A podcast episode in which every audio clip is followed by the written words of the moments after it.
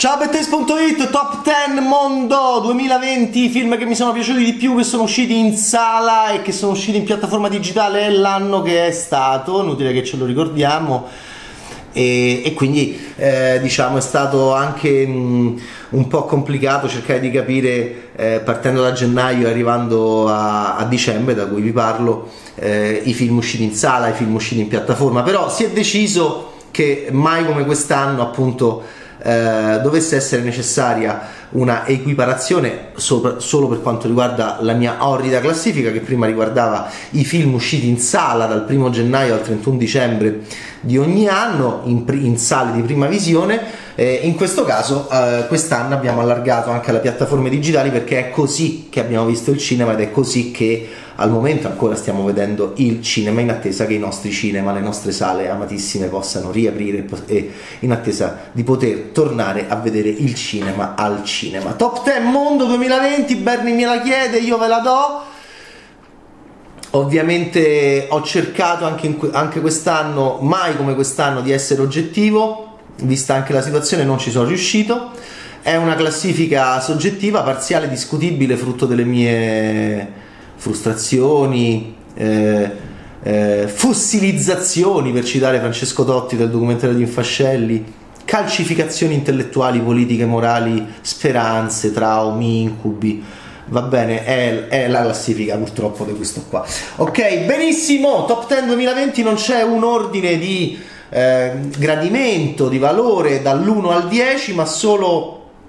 il passaggio del tempo, il passare del tempo, i, i, i, primi film sono usciti, andiamo dall'inizio di quest'anno fino a, eh, ad adesso, praticamente agli ultimi giorni di dicembre, da cui vi parlo. Top 10 Mondo 2020, let's start. Number 1, Giorgio Rabbit. Eccolo qua, Taika Waititi fa un film sull'amico immaginario, l'abbiamo già visto, gli amici immaginari, eh, Humphrey Bogart, provaci ancora Sam, eh, un coniglio strano un po' apocalittico Donnie Darko, un coniglio, eh, Harvey con Jimmy Stewart. E stavolta chi è il tuo amico immaginario? Ma Adolf Hitler ovviamente, eh, tratto dal romanzo di Christine Lunens vince miglior sceneggiatura adattata agli Oscar. È, è una bomba perché Waititi eh, che è bambino conosce il mondo dei bambini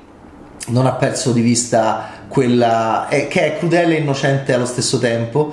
e certo che è un momento difficile per essere nazista, caro Giorgio, come gli dice l'amico. Giorgio cerca in tutti i modi di essere un bravo nazista nella Germania nazista di fine seconda guerra mondiale, ma forse dentro di lui c'è qualcosa di, eh, di, di,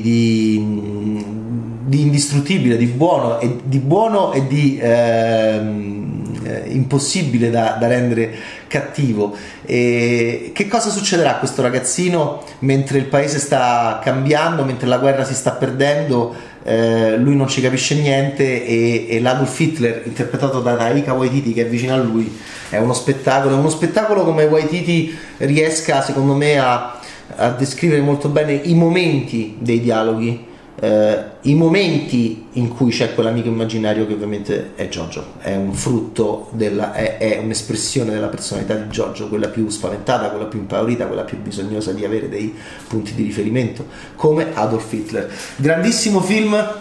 sulla psicologia infantile, va bene? Film straordinario. Giorgio Rabbit, Taika Waititi. Ehm, secondo posto, L'incubo del patriota, Sally Richard Jewell. È un momento, è un pezzo di filmografia eastwoodiana, mm, solo un patriota come Clint Eastwood può fare dei film così terrificanti su un paese che ti volta le spalle, un paese, eh, un paese che ti dice hai sbagliato, quando tu in realtà sei convinto di aver fatto bene, ma apparentemente all'inizio sono convinti anche tutti gli altri, ecco perché è un incubo kafkiano che trasforma una plateale vittoria singola, non che uno voglia vincere, ma ti capita di vincere, ti capita di vincere, capiamoci bene ragazzi, ti capita di fare qualcosa di bello per la tua comunità, salli, di bello per la tua comunità, sventi un attentato terroristico eh, nel 1996 ad Atlanta, sei una guardia di sicurezza, ti chiami Richard Jewell, ehm, dovresti essere un eroe, potresti essere un eroe, eh, il problema è che poi dopo pochi giorni cominci a essere attaccato da tutti, dal tuo Stato, dalla tua società, dai tuoi giornali, tuoi nel senso di americano, di far parte di una comunità che ti ritrovi tutta contro e rimanete te e tua madre da soli nell'appartamento. Due loser, tu sei sovrappeso, forse sei vergine, eh, ti attaccano da tutti i punti di vista. Io non sono omosessuale, guardate, fa, non far risultare questa frase sessista, ripeto, è da grande regista. In un momento in cui il sessismo in chiave LGBT è molto eh, attaccato ed è molto, molto eh, facilmente evidenziato in questo momento storico all'interno della comunità hollywoodiana. Quindi che Eastwood faccia un film del genere e che non faccia risultare minimamente sessista la, la lamentela di Richard Jewell che dice anche, ah, stanno anche dicendo che sono omosessuale, io non sono omosessuale, ma lo dice con, una, con un tono e con una, eh, con una tristezza eh, dolcissima di fondo irresistibile. Paul Walter, Walter Hauser, lo dice lui, era già, sta, era già formidabile in Tonia e qui ha il suo film da protagonista assoluto. Richard Jewell, eh, Waititi domina eh, agli Oscar, ottiene 6 nomination, vince eh, sceneggiatura adattata, Eastwood ottiene solo una nomination per questo film per Katie Bates come miglior attrice non protagonista. Dal 16 gennaio in sala, dal 16 gennaio in sala anche Giorgio Rabbit, questi sono i due film che escono nelle sale quando i cinema sono aperti all'inizio di questo 2020. Number, ma eh, sull'Oscar voglio dire momenti, anche qui momenti, io non penso che eh, momenti che Eastwood ha vissuto, momenti in, eh, che Eastwood ha vissuto da protagonista ai tempi di, di, quel suo momento d'oro, va bene, d'oro che non ne sbagliava uno da Million Dollar Baby a Gran Torino, ma nel senso che non è che non ne sbagliava, faceva un capolavoro dopo l'altro e l'Oscar glielo riconobbe anche contro Marty Scorsese, poverino, che arrivava armato, anche molto ben più armato di Eastwood, arrivava e lo mazzolava a ogni edizione praticamente. E mm, adesso è, non è forse più il momento, o comunque non mi sento di, di eh, eh, urlare. Eh, al complotto contro Eastwood per l'Oscar perché l'Oscar li ha avuti gli Oscar e, ed è il momento giusto per altri, altri cineasti come Taika Waititi di portarli a casa. Però Richard Jewell è un gioiello è un, è un film meraviglioso è un cinema essenziale fatto da un grande patriota nordamericano un regista che crede nella sua nazione un regista che crede eh, fortemente negli Stati Uniti d'America e fare dei film in cui gli Stati Uniti d'America sono un incubo a cielo aperto, sono un incubo in cui tu sei colpevole anche se non hai fatto niente di male, arrivare a questo livello kafkiano di paranoia è incredibile. È un grande eh, mistero per me che Eastwood faccia un film, de, faccia un film del genere, ma l'aveva già fatto con Sally, poi lo fa anche peggio perché, eh, perché eh, Richard Jewell, questo gioiello d'uomo, ehm, è solo e viene lasciato solo e viene denigrato per il fisico. Viene, me, laddove Sally era Tom Hanks e comunque tu, lo potevi attaccare ma fino a un certo punto perché Tom Hanks comunque portava un, un, un valore, un senso molto preciso a livello fisico Uh, in questo caso Paul, Walt, uh, Paul Walter Hauser è, lasciato molto più solo e quindi è un film più struggente, eh, meraviglioso. Number 3 Diamanti grezzi Saf- dei Safety Brothers è uscito direttamente il 31 gennaio su Netflix ehm, e questo già nel mese in cui i cinema ancora c'erano è un film sulla droga, voi direte ah ma l'aveva già fatto il film sui tossici no, è il film su un tossico, su uno scommettitore accanito interpretato da Adam Sandler, un gioielliere, Richard Jewell che non si rende conto, non viene eh, comunque non si, non si accontenta dei gioielli che ha eh, intesi come preziosi, come oggetti nel suo negozio e dei gioielli che ha nella vita o che aveva nella vita come esseri umani. No, è un, è un tossico delle scommesse e che bravi che sono i Safety Brothers a fare un film appiedato di un sacco di camminate, di, di, di cellulari, di un sacco di conversazioni convulse al cellulare, eh, di questa New York da calpestare eh, e di un personaggio che la calpesta con una irruenza, con una eh, anche con una spietatezza eh, che mi ha fatto molto amare il finale.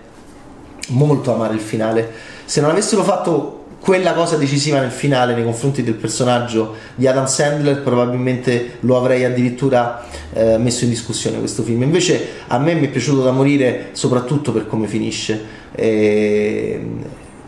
e poi Will Chamberlain Conan il distruttore e poi Ray Allen I God Game e poi Karim Abdul Jabbar l'aereo il pazzo del mondo e poi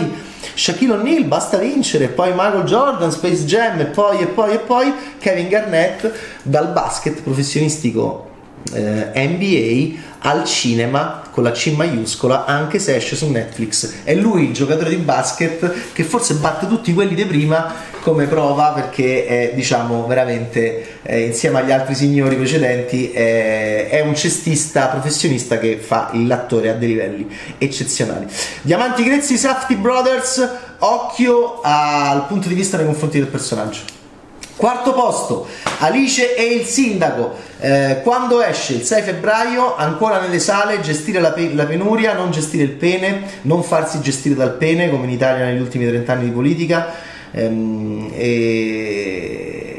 e, non eh, appunto eh, soffrire le pene dell'inferno che abbiamo sofferto noi che eh, siamo stati gestiti dai peni. Eh, tutto, una, tutto, nuovo, tutto diverso e ovviamente dal confronto con la filosofa Alice eh, può nascere la nuova politica anche da un maschietto, ma sarebbe ancora meglio da una signora perché questo è il futuro. Alice il sindaco di Nicolas Parisier racconta 5 milioni di euro al botteghino in Francia, racconta di una filosofa che scende, scende dai piani alti della, della, della, della città e dai piani alti del mondo eh, scende eh, nei piani bassi della politica, già all'inizio è tutto un programma, al contrario di Parasite, di Bong. Alice il Sindaco racconta dell'incontro di questa filosofa idiosincratica, scorbutica, nemmeno troppo simpatica, fantastico, interpretata da Anaïs de Moustier. E, e questo politico socialista che si è comportato bene sia col pene eh, che, che, che, da un punto di vista morale e quindi non è quello il problema non, il problema non, è né la corruzione eh, desordi italiana né la corruzione sessuale eh, sempre italiana. Eh, il, il, ma non solo italiana ovviamente. Il problema è che non ha più stimoli. È un po' perso. E Fabrice Lucchini li sa fare benissimo con i suoi occhi sgranati, li sa fare benissimo questi maschi persi, come nella corte di Christian Vanzano, lì arrivava Sizze Babbe Kutzen, qui arriva Anaide Mustier che è meno mamma, di, ma, ma è, anzi è lì che e voi direte ah allora è una sbarbina e allora subito lui no occhio perché finalmente c'è un rapporto intellettuale eh, tra uomo e donna molto stimolante dal punto di vista politico. Riassumendolo, gestire la penuria è un po' il leitmotiv di Alice che di fronte a un uomo figlio del Novecento figlio della, della, social, della socialdemocrazia del Novecento che era per il progresso ehm, e che era per la crescita, era per l'aumento, era per l'impegno anche sul pianeta Terra, anche di industria, anche di... è un film anche contro la globalizzazione da parte di una signora filosofa. Eh, insomma, mi ha messo molto in crisi. Mi ha messo molto in crisi, mi ha messo molto in crisi in senso greco, in senso etimologico, mi ha messo molto in movimento e mi sono innamorato di questo modo di far cinema, mi sono innamorato dei due personaggi, mi sono innamorato di lei, pur non amandola, perché mi sembra essenziale che finalmente si cominci a ragionare in un modo diverso eh, a livello politico e che questo arrivi da una filosofa lo trovo, lo trovo, lo trovo nuovo. Alice il sindaco, veramente un grandissimo film. È uscito il 6 febbraio in sala. Poi al quinto posto c'è sta pure lui, pensate un po', ma non è per questo che l'ho messo, ma perché Favolacce dei Fratelli di Innocenzo è un grandissimo film internazionale ed è il film italiano più degno di stare in questa cosa di tutto il mondo e per questa figura del narratore che mi ha eccitato moltissimo, chi è quest'uomo per me orribile, io lo odio, e ho odiato ascoltare la sua storia. Guardate, Favolacce è il narratoraccio, cioè è un manoscritto trovato a Spinaceto perché ho odiato vedere il film dal punto di vista di lui perché c'è quest'uomo che non sappiamo chi sia che ci dice che ha trovato il diario di una bambina ma e che lui ci leggerà qualche passo da questo diario poi in, uh, manipolerà eh, addirittura cambierà parti del diario. È una cosa è subito una storiaccia che ha a che fare anche molto con un, un atteggiamento nei confronti del mondo infantile di grande idealismo e, e quindi pericolosissimo eh, rappresentato da un personaggio nel film che è il professore e, e, che vi devo dire? È un film uh, strepitoso perché i bambini sono. Mm, perché, perché poi questa, questa, questo luogo di piccola borghesia non è nemmeno un luogo brutto, è un luogo bellissimo, quindi è una periferia di natura, di cavalli nei prati, di, di case nella prateria, ma tutto questo è vissuto molto bene dal mondo dei bambini ed è vissuto molto male dal mondo dei, degli adulti, soprattutto gli uomini. Gli uomini sono il grosso problema, come anche nella terra, della, eh, nella terra dell'abbastanza dei fratelli di Innocenzo, è sempre il maschio il problema. Loro, loro, loro, loro, hanno assimilato, loro hanno 30 anni e sono figli totali degli ultimi 30 anni orribili d'Italia, orribili di maschi orribili e di gestione maschile del potere disgustosa. Questi sono due artisti estremamente sensibili che hanno assorbito e lo buttano, lo vomitano e questi maschi schifosi che non parlano nemmeno più, che sono delle bestie, i di Innocenzo sono pronti per il fantasy, fanno già un fantasy, cambiando i capelli e facendoli bofonchiare, facendoli... sono maschi che sussurrano, sussurrano perché solo frasi di odio, di uh, pulsioni sessuali omicide nei confronti del mondo femminile è una cosa bestiale sto film. Meno male che ci stanno i bimbi che ancora eh, resistono ed esistono, mm, ma perché vengono raccontati in questo modo? Ma chi è il narratore? Uno dei grandi, è il personaggio più misterioso di, di tutto il cinema del 2020, secondo me. Il narratore di Favolacce è lì la chiave del film, è, sulla, è nella figura del narratore la chiave del film. Favolacce, Fabio e Damiano Innocenzo, grandissimo miglior sceneggiatore a Berlino, eh, dall'11 maggio nelle piattaforme eh, eh, a noleggio è lì che si comincia a trovare l'11 maggio arriva Favolacce va bene che dice ma è scienziata ma è scienziata in quel momento i cinema erano chiusi. Al sesto posto torniamo in Vietnam ma non per vincere eh, per la prima volta la guerra in Vietnam come nel caso di Rambo 2 di George Pancos Matos ma torniamo in Vietnam per cercare di capire chi eravamo con chi stavamo quali sono le nostre colpe eh, qual è stato il nostro coinvolgimento nella guerra in Vietnam. E quindi da Five Blood di Spike Lee racconta di questi amici che tornano, c'è un tesoro, ci stanno degli interessi gretti, ci stanno degli attori black eh, eh, da paura, da paura, eh, da Majors a Del Roy Lindo a Chadwick Boseman in un ruolo molto fantasmatico, lui che è grande in quest'anno va bene in un film che stanno nella, nella top 10 ehm, che bello rivedere Spike Lee in questa forma sbagliante l'avevamo già recuperato con Blacklist Man adesso va a fare un film anche largo esce Netflix 12 giugno e soprattutto mi è piaciuta la, la, durezza con cui racconta di questo gruppo di amici e, e mi è piaciuta la la, la, la, durezza con cui racconta di rapporti personali, di sensi di colpa. Eh, e beh, è un, è un, cinema black estremamente, estremamente eh, variegato nei colori, anche se è molto black, black, molto black ed è molto blood. Molto blood.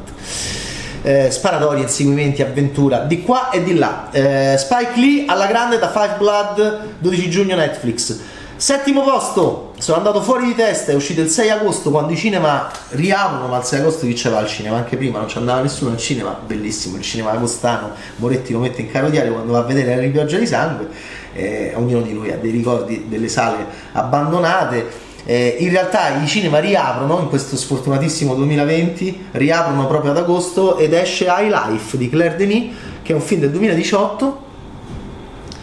e che mi ha fatto impazzire perché la feccia della Terra diventa il possibile futuro nello spazio eh, dei, delle persone che non ve le raccomando sulla Terra vengono mandate in questo programma a, a, a viaggiare nello spazio e, e c'è il miglior Pattinson dell'anno, anche se è del 2018, e Mia Gott nella sua prova più complessa e più completa, e Claire Denis bravissima a fare una fantascienza adulta eh, estremamente provocatoria, molto intelligente e nuova. È nuova, e questo è il nuovo, il nuovo, io cerco il nuovo e soprattutto la spinta verso il futuro, la spinta verso il futuro eh, che sul pianeta Terra per me è Alice il sindaco e la spinta verso il futuro nello spazio può essere questo nuovo Star Child che è il finale di 2001 essere nello spazio di Stanley Kubrick può essere un nuovo bambino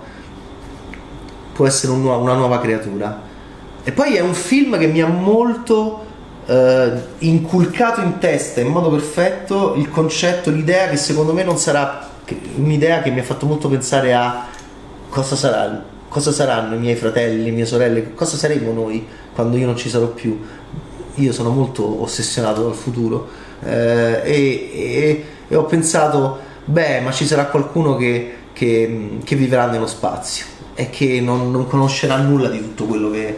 dove io sto ora. E questo è, è vertiginoso, però è anche un, un ragionamento da fare in questo periodo e in questo anno ho fatto grazie a questo film.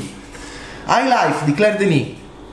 Che ti succede se cresci nello spazio? Potresti risolvere tutto, non come Matthew McConaughey, poveraccio, che ci prova in tutti i modi, eh, dai campi di grano al tesseratto e l'orologio. Eh, però forse se stai lì, se stai qui o se stai qui e poi vai lì, c'è sempre un gap, che è il fatto che noi, che la nostra esistenza è legata a questo ai nostri traumi, ai nostri secoli, a, a, al sangue che si è versato, ai nostri fratelli, a, da Five Blood, a tutto.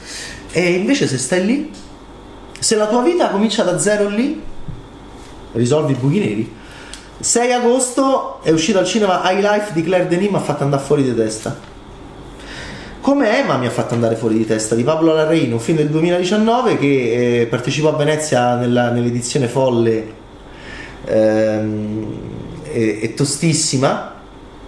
eh, scusate 2018, eh, edizione folle e tostissima, eh, no, edizione 2019, scusate, mi riscuso di nuovo. Eh, folle tostissima con eh, Joker e l'ufficiale della spia di Polanski. Lucrezia Martel pare che avesse detestato e avesse trovato sessista Emma di Pablo Larrain. In realtà io l'ho trovato il film più potente che ho visto negli ultimi anni, personaggio femminile straordinario, Marina di Girolamo. Cosa aspettate a scritturarla in Italia per i film? Perché Marina può fare l'italiana benissimo, o gli fate fare la suddomenicana che parla italiano, comunque insomma, portatela in Italia, fatela portatela in Italia, portate Marina di Girolamo in Italia. E soprattutto che bravo la Reina a raccontare di questa eh, ballerina di raghetton che è anarchico e dire poco, fa degli happening in città, è a capo di un gruppo di ragazzacce che, che, in confronto alle streghe di Suspiria sono delle casalinghe di Voghera, sia quelle d'argento sia quelle di Guadagnino. Queste ragazzacce vanno in giro sporche di benzina, ti scopano fino all'inverosimile, non ti fanno capire più niente, ti seducono, entrano nei bar, montano nei banconi, ti vengono addosso che tu in confronto dici no mio Dio e, e c'ha il lanciafiamme, Emma brucia i semafori, fa gli happening artistici rivoluzionari in città, c'ha i capelli eh, di David Bowie post Ziggy Stardust, tutto biondo indietro. Ehm, è sconvolgente, Emma, e soprattutto è imprevedibile e soprattutto mi sono fatto scopare drammaticamente da lei da, da, da un punto di vista sessuale, narratologico, cioè eh, ero proprio completamente in balia come tutti i personaggi. Alla fine la Rain è come se si spaventasse, come chiude il film, come, come, come cerca di chiudere Emma. Io l'unica cosa che gli contesto è il finale, ma non posso dilungarmi se no non, non si finisce più. Eh, dove Emma diventa un po' troppo Kaiser Suz. Esce il 2 settembre in sala, Emma Al nono posto è pieno di errori, è pieno di padre, è pieno di figlio, è Mank di David Fincher dove lui prende un, un, copione del papà che non è mai stato uno sceneggiatore professionista, lo fa essere il suo film, eh, uno dei suoi film più ambiziosi su Hollywood, su uno scontro all'interno della creazione della sceneggiatura di Quarto Potere. Ah, ah il cattivo era William Randolph Hearst? No, il cattivo è Orson Welles. Orson Welles è il cattivo, sì, perché è un film sugli sceneggiatori ed è un film su un uomo compromesso dove a spingerla di più Fincher, su un uomo compromesso che si accorge accorge di non essere solo uno sceneggiatore, ma di aver partecipato alla grande bugia di Hollywood, alla grande propaganda di Hollywood, che per i Cohen è l'unico senso possibile all'interno di questo mondo, Ave Cesare. E invece per eh, Fincher, attraverso suo papà, il copione di suo papà, è un modo anche di aver accettato invece eh, un discorso sbagliato un discorso sbagliato da un punto di vista politico. Mankiewicz si rende conto di questo ripensando alle sue cene eleganti. Ho partecipato alle cene sbagliate, ho partecipato, avevo, credevamo nel tycoon sbagliato. Se avesse calcato più la mano sarebbe venuto fuori un capolavoro immenso, veramente di autodistruzione, auto... Invece eh, Fincher chiude come la Rain sbaglia leggermente nel finale, ma è un errore impercettibile. Wow. E poi al decimo posto la schicchera, Antebellum, eh sì, Bush e Renz, i registi si chiamano come l'ex presidente americano, come l'ex presidente del consiglio italiano, Bush e Renz hanno fatto questo film pazzesco sulla donna black, l'incubo di noi maschietti bianchi, l'incubo, l'incubo, l'incubo, oggettivizzare un'espressione in chiave cinematografica quando in realtà è figlia di una soggettività etnica, ehm, l'incubo, l'incubo per me, l'incubo per te, l'incubo per Val Kilmer in Top Secret è anche quando lo stanno scudisciando, lo stanno torturando, l'incubo, il vero incubo ce l'abbiamo avuto tutti, è quello che eh, sei tornato a scuola e, e, e, e, non sai che c'erano gli esami e sei impreparato, quante volte avete avuto quell'incubo? Ok, questo è l'incubo, è l'incubo di una signora, non che i neri non possono fare questo incubo qua, ma l'incubo di una signora black che è un intellettuale, che è una saggista che scrive i, i, i, libri non su gestire la penuria come fa Alice, ma su com'è l'indole mite, com'è la contestazione dell'indole, dell'indole mite, fanta- la messa in discussione dell'indole mite. Eh, insomma, eh, Antebellum, la caduta dell'indole mite. Eh, eh, racconta dell'incubo di una intellettuale black, sposata, ricca, bella come il sole, e sapete che c'è quest'incubo? Diventa la realtà. E guardate come montano il film Bush e Renz. Mi ha fatto impazzire Antebellum ok top 10 2020 sbagliata. Discutibile. Vi ringrazio. Mi scuso per avervi tediato anche quest'anno. Saluto i miei meravigliosi colleghi di Bettaste saluto Bernie che vuole la classifica. Saluto voi e ci rivediamo nel 2021 al cinema insieme Ciao Bad Taste!